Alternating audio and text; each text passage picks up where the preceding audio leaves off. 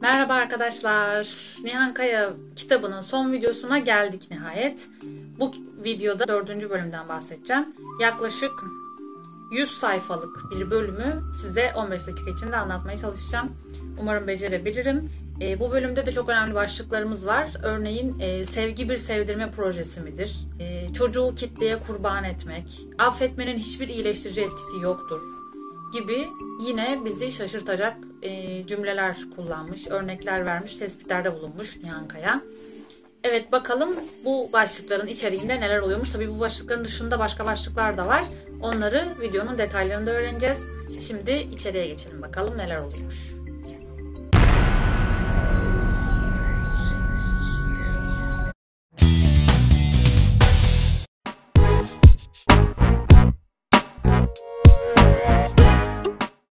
Şimdi arkadaşlar ilk bölüm sevgi sevdirme projesi midir diye başlıyor. Burada Nihan Kaya e, çoğu kadının çocuk sahibi olmadan önce anneliğin e, üzerine etraflıca düşünmediğinden, anne olduklarında kendi çocukluklarıyla karşılaşacaklarını tahmin edemediklerinden bahsediyor. Ve aslında bu ileriki bölümlerde de çocuğu kitleye kurban etmek gibi, işte çocuk ya çocuk yalan beyanda bulunuyorsa gibi başlıkların içine baktığımızda yine e, ilk anlattığı şeylerin benzer örnekleri var. Yani bazı kısımlar kendini tekrar ediyor gibi gözüken yerler var. O yüzden onlara çok detaylı girmeyeceğim. Şimdi sevgi sevdirme projesi midir diye bundan başlıyoruz. Öncelikle toplum tarafından e, evlenmeye insanların teşvik edilmesi, evlenip çocuk yapılması gerekmesi, bu bir görevmiş gibi gösterilmesi sebebiyle insanlara e, anne olunca işte çok farklı bir şey boyuta geçeceksin gibi bir imaj lanse edilmesinden dolayı kadınların anne olduklarında çocuklarına her şey yapabilecek bir şeye sahip olduklarını söylüyor. Yani an, anne olmak sanki bütün günahları affedecekmiş gibi bir lanse edildiğini söylüyor. Ve işte annelere yüklenen bu anne çeker yükü, anne olsaydın anlardın, anneler cefakardır, anneler fedakardır gibi genel toplum algılarının da insanlar üzerinde aslında sadece bir insan olan anneye taşıyamayacağı kadar yük verilmiş ve çocuk büyütmenin bütün yükünü anneye dayatmayı meşrulaştıran söylemler olduğundan bahsediyor. Ve aslında e, çocuk daha doğmadan anne annelik üzerine o kadar çok şey duyuyor ki daha doğmadan kendisi de kitlesel düşünceye e, şimdiden bürünüyor ve çocuğunu da o kitlesel düşünceye göre yönetmeye, büyütmeye çalışıyor diyor. Yani doğal olarak kendisi önce kendisi olamamaya, Aa, anne olduğum için şöyle olmalıyım, artık annelik böyle bir şey falan gibi böyle şeylere büründüğü için çocuğu da kendisi olamamaya ve kitlesel biçimlere uymaya. Örneğin bu sevgi sevdirme projesi midir lafı da Sartre'dan çıkmış arkadaşlar. Sartre sevmenin kendini sevdirme projesi olduğunu söylermiş. Sevgi karşımızdaki kişi bizi sevmediğinde bundan etkilenmeden kalıyorsa değişmiyor, azalmıyorsa o zaman gerçek sevgidir. Yani karşılıksız olduğunda sevgimiz yine de biz onu sevebiliyorsak o zaman gerçek sevgidir demiş Sartre. Fakat diyor anne babalar çocuklarından sevgi beklerler. Çocukların onları sevmeme ihtimali kendileriyle ilgili olumsuz herhangi bir his barındırması çocuğun onlar için büyük bir yıkım gibi görünür diyor. Yani o zaman diyor verdiğiniz sevgi bir sevdirme projesi mi kendini aslında? Kendilerinin çocuk için yaptığı onca şeyin karşılığında çocuğun onlara karşı kötü his beslemesini nankörlük olarak algılarlar diyor. Eğer diyor biz sevginizi karşılıklı olsun diye veriyorsanız o karşılıklı verdiğiniz şey nasıl fedakarlık olabilir? O zaman buna fedakarlık diyemezsiniz diyor. Mesela bu konuda Kafka'da anne en büyük anne baba sevgisinin bile çok bencil bir sevgi olduğunu söylemiş. Bunun aksinin imkansız olduğunu iddia ediyormuş.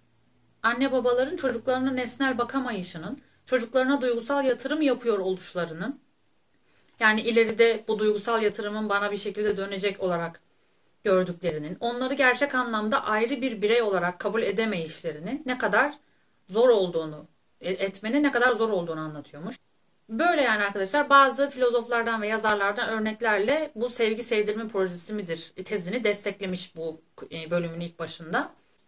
Ve iler, e, örnek olarak şöyle bir şey vermiş. Mesela bir çocuk annesine kırgın olduğunda e, işte bakayım anlat bana bakayım sen bana neden kırgınsın dendiği zaman hani bakayım kırgın olmaya hakkın var mı diye sormuş oluyorsun çocuğa aslında diyor.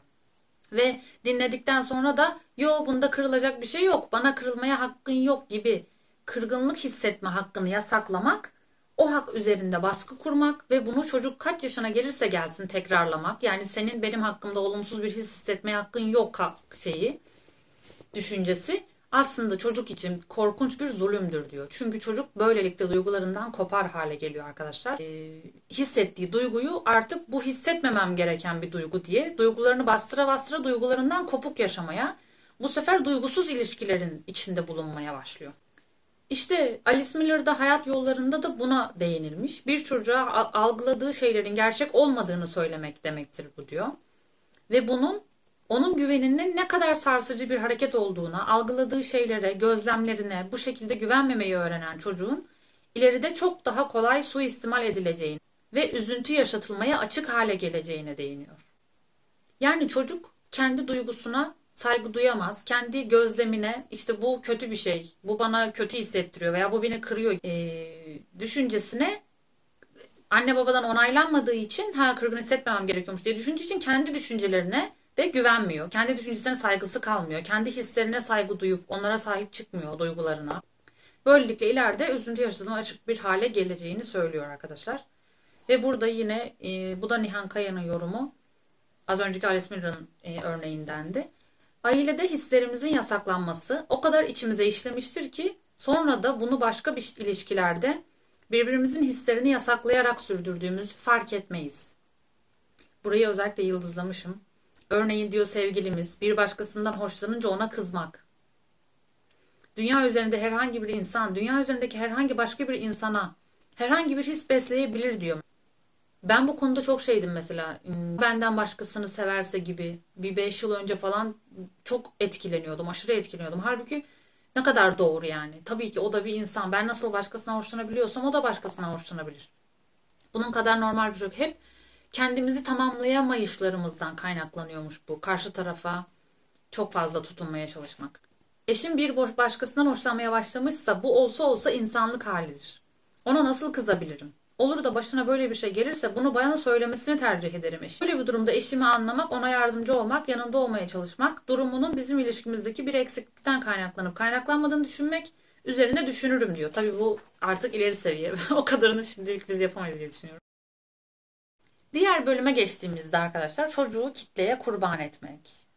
Bu bir önceki bölümlerde işte kurban bayramıyla e, kurban bayramında çocuk işte senin yerine çocuğumu keselim demiş de yok gökten koyun gelmiş artık koyunu tercih etmiş. Ama çocuk o zaman işte içine işlemiş hani ben en zayıf halka olduğum için e, böyle bir durumda e, kurban edilebilecek kadar az sevilmek gibi e, çok basit bir dille anlatıyorum şu anda. Bu ona benzer bir şey ama be, e, tamamen aynı değil. E, bu arkadaşlar çocuğu kitleye kurban etmek bölümünde e, yabancıların çocuğa davranışlarını kontrol edememek. Yani bu herkesin çocuk yapması gerektiğinde ısrar eden bir kitle var ya diyor mesela. Çocuğun sınırları konusunda da son derece net çizgileri olan ve çocuk sahibi olanları çok emin oldukları bu çizgiler dahilinde davranmaya zorlayan, bu sınırların ihlal edildiğine kanaat getirdikleri bir durum gördüklerinde bu sınırları kendileri koydular ya o sınırları onların aşıldığını gördüklerinde de e, çocuğa da anne babaya da müdahale etmekten çekinmeyen bir kitledir. Yani bu anne baba olduk diye anne babalığı çok iyi yaptığını zanneden ve herkese ahkam kesen kitleden bahsediyor. Bu konuda Ayşegül Şara şöyle bir olayı anlatmış. Geçenlerde temizlik için yardıma gelen hanım salona girince şöyle bir etrafa baktı. Evin büyük odasını niye çocuk odası yaptınız ki diye sordu. Yok burası salon dedim. Sadece iki buçuk yaşındaki bir çocuğa göre düzenlendi demiş. Temizlikçi kadın demiş ki ama olur mu koca bir salon nasıl çocuğa ayrılabilir? Çocuğun sınırlarını bilmesi lazım. Bunları onun odasına taşıyın bitsin gitsin demiş. Temizlik kadındaki şeye de bak yani. Hemen bütün evin düzenini kendi fikrine göre değiştirecek. Çocuğun bil, sınırlarını bilmesini gerektiğini öğreten bu kişi diyor. Kendi sınırlarını bilmiyor aslında. Sen o evin temizlikçisi olarak o kişilerin haklarına karışamayacağını, o çocuk hakkındaki e, verilen karara karışamayacağını yani kendi sınırını aşmış oluyor çocuğun sınırlarını bilmesi lazım derken diyor. Eğer diyor çocuksuz bir anne olarak bulsaydı Ayşegül evin sahibini diyor. Bu sefer aa çocuksuz olunur mu? Çocuk dünyanın en güzel en önemli şeyi muhakkak yapın diyecekti. Fakat çocuk dünyanın en güzel, en önemli şey olmasına rağmen, mutlaka dünyaya gelmesi gerekmesine rağmen hani onlara öyle söylüyor ya. Yetişkinlere ait bir evin salonunda eşyalarıyla yer kaplamayı, dahası kendisi gibi küçük olmayan bir odayı hak etmiyor nedense. Yani burada büyük bir çelişkiden bahsediyor arkadaşlar. Hem böyle çok çocuk yapın diye ısrar ederler. Çocuk yapıldıktan sonra, sonra da ona nedense hak ettiği değeri vermezler diyor. Madem o kadar önemli çocuk dünyanın en önemli şeyi ve mutlaka olması gerekiyor. O zaman ona koca bir salonun ayrılması da gayet normal diyor yani. Böyle yani arkadaşlar. İşte bu kişiler kitlesel anneler arkadaşlar. Bu kitlesel anneler fiziksel anneliği önemseyen annelerdir.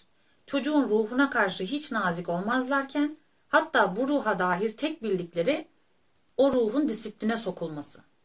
Büyüklerin ruhu karşısındaki yerini ve sınırlarını öğrenmesi gerektiğiken çocuğun ki çocuğa kendilerince sevgi gösterdiklerinde çocuğun sevildiğini hissedeceğini sanırken bir çocuğun sokakta kaş kolunu bağlamamış, yağmurda üzeri örtülmemiş olması onları pek müteessir eder. Yani onları pek ilgilendirir diyor. Yani sadece fiziksel olarak çocuğa bakmayı önemsiyorlar. O çocuğun ruhunda neler var, ruhunu nasıl beslemek, büyütmek gerekiyor öyle ilgilenmiyorlar diyor. Çocukluğundan beri evde her türlü eziyeti gören, bu eziyeti alıp kabul etmediği takdirde annesi babası tarafından fena halde tepki gören, kendisine intihar etmesi açıkça ve gerçek anlamda kastedilerek söylenen bir arkadaşı varmış. Bu kadın 6 ay boyunca onlara başka bir iş yerinde çalıştığını söylemiş, bu süre zarfında gizlice bir ev tutarak döşemiş ve evden ayrılmış. Ve evden ayrılmasına müsaade edilmediği için bu şekilde mektup bir şekilde bir mektup bırakarak ortadan kaybolmuş. Cesaretini çok takdir etmiştim. Çünkü anne babaları onlara başka yol, imkan bırakmadığı halde bunu yapamayan, kendilerini yıkan acıya, öfkeye, incinmişliklere rağmen anne babanın incinmemesini kendi iyiliğinin üzerinde tutan ve bu yüzden bütün hayatını çıkmaz bir işkenceye dönüştüren çok insan var. Hmm, bazı insanları bu cümle etkileyecektir diye düşünüyorum. Ama bu kadın artık anne babası e, git intihar et o zaman falan diyen bir anne babayla yaşıyormuş. E, onlara sessizce hiç tepki göstermeden bir işe girdiğini söyleyerek evden her gün ayrılarak gizlice ev tutmuş ve bir mektup bırakarak ortadan kaybolmuş. Gerçekten bazı anne babalar hak ediyor bunu yani kimse kusura bakmasın. Kitlesel anne babalık başka bir yolun mümkün olduğunu düşünmeyen ama düşünmek de istemeyen zaten bir başka türlü anne babalıkları hemen kınayan türde bir anne babalıktır. Yani mesele aslında çocuğun iyiliğinden ziyade bir annenin görevi olduğu inanılan şeylerden anneyi ona müdahale hakkını kendinde görecek kadar sorumlu tutmaktır. Anneye müdahale etmeyi de kendinde sorumlu tutuyorlar.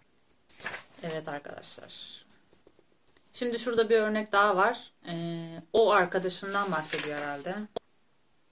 Bu evden ayrıldığını anlattığı arkadaşı arkadaşlar.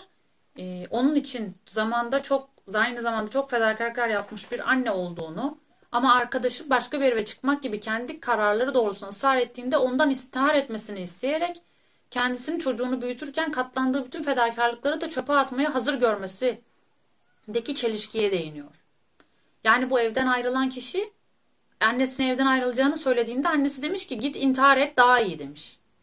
Yani resmen ayrılırsan seni evlattan reddederim gibi bir şey söylemiş arkadaşlar. Ki bu intihar et çok daha beteri yani. Küçük çocuğun kendisi olması da mesela bize öfkelenmesine müsaade etmediğimizde onu öldürdüğümüz gerçeğinin basit bir tekrarıdır. Yani o küçük çocuğun size öfkelenmeye de hakkı var, kırılmaya da hakkı var, size küsmeye de hakkı var. Bugün bunlara izin vermezseniz ileride daha da büyük şeylere izin vermeyecek hale geleceksiniz. Veya siz izin verecek hale gelseniz de çocuk kendi ruhunda o isteklerinin farkında olamayacak bir benliğe sahip olacak. Sürekli o senin baban böyle yapamazsın falan denilir onunla ilişkiyi kesemezsin diyorsak ve böyle düşünüyor, böyle düşündüğümüzü bir şekilde hissettiriyorsak bu kişinin ailesiyle görüşmek istememe nedeni bize ne kadar zayıf görünürse görünsün ailenin yaptıklarının karşılığını evladından dilediği gibi isteme ve onun hayatı üzerinde baskı kurma hakkı olduğu inancındaki kitlesel güce farkında olmadan katkı sağlıyoruzdur. Ben bu kitabı okurken bu cümleyi okurken oraya da dikkat işareti koymuşum. Öyleyim çünkü diye e, niye anne babanla az görüşmüyorsun diye ben o kafadaydım direkt yani. Ki hala da biraz o kafadayım. Tamamen açtığımı söyleyemem.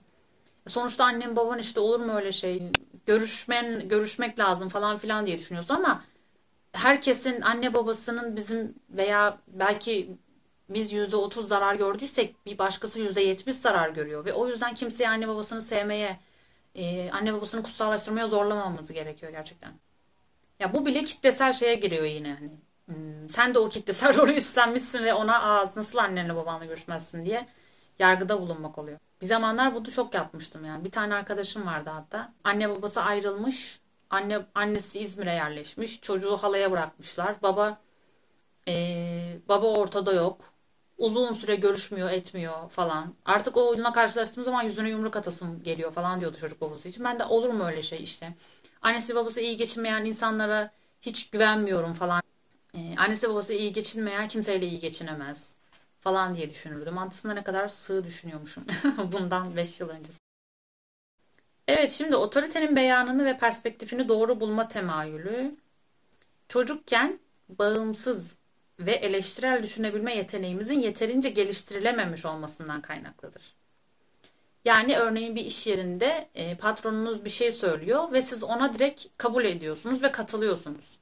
Ona karşı çıkamamak, yeni fikir ortaya koyamamak, e, yaptığı şeyin doğru olmadığını düşünseniz bile bunu dile getirememek çocukken bağımsız ve eleştirel düşünebilme yeteneğinizin geliştirilememiş olmasından kaynaklı. Şimdi çocuğa müdahale etmek diye bir bölüm var. Pardon çocuğa müdahaleye müdahale etmek.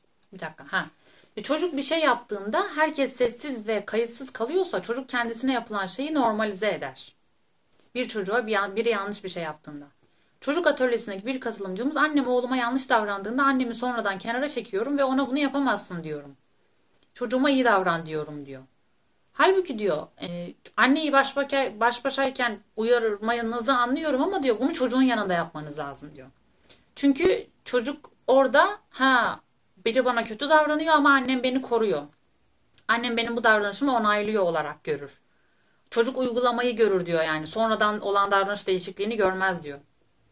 O yüzden e, çocuğunuza eğer sizin yanınızda kötü davranan biri varsa onu çocuğunuzun yanında uyarın. Çocuk sadece gördüğünden etkilenecek çünkü. O yaştaki şeyi e, algısı o kadar. Yani ne görüyorsa onu içselleştirecek veya doğru kabul edecek. O yüzden onu koruduğumuzu orada göstermemiz gerekiyor. Örneğin dışarıda da bazı. Burada bir tane örnek var mesela.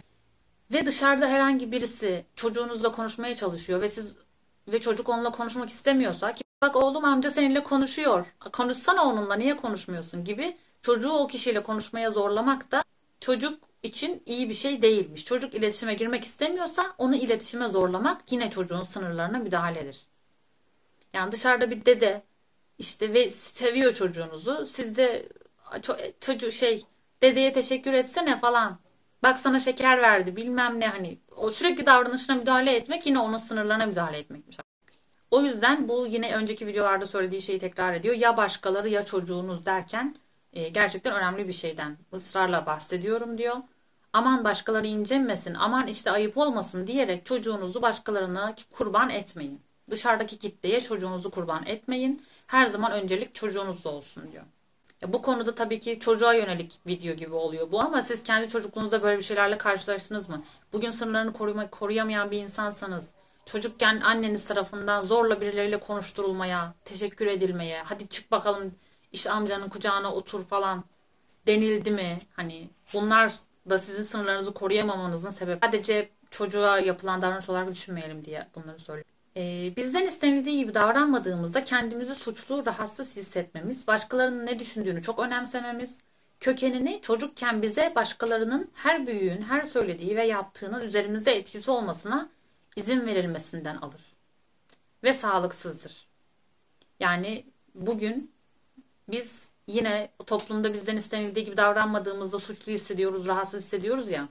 Ya ben mesela ailemle az vakit geçirdiğimde hemen ay onlarla az vakit geçirdim bu hafta. Biraz daha sık vakit geçireyim gibi suçlu ve rahatsız hissettiğim oluyor yani. Bütün günü dışarıda geçirdiysem eve geldiğimde az bir şey olsun oturayım yanlarında diyorum. Ya da içeri geldiğimde biraz bir suçluluk hissi taşıyorum. Halbuki bunu psikoloğa açtığımda psikolog bana e, onlara sordun mu bunu? Öyle bir şey bekliyorlar mı senden dedi. Sordum dedim ve sormuştum da gerçekten sonrasında. Yo hiç beklemiyoruz ki dediler. Ama ben o rahatsızlığı hissetmeme sebebi demek ki çocukken bize yapılan şeylerin e, her büyüğün söylediği, her yaptığın üzerimizde etkisi olmasına izin verdiğimizden dolayı bunu doğru olarak alıyormuşuz. Aslında bu ileriye böyle yansıyabiliyor işte ve sağlıksızdır. Şimdi anne babaların eleştirir görünecekleri herhangi bir şey söylemeye kolay kolay cesaret edemez çocuklar diyor.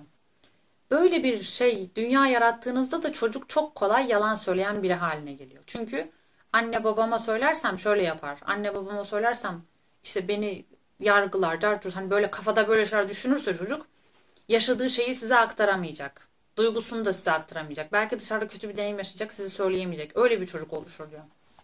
Çocuğun bir başkasıdır. Çocuğum benden başkadır. Benden benimle aynı değildir. Benden başka bir insandır ve bu yüzden değerlidir. Böyle düşünmemiz gerekiyor diyor.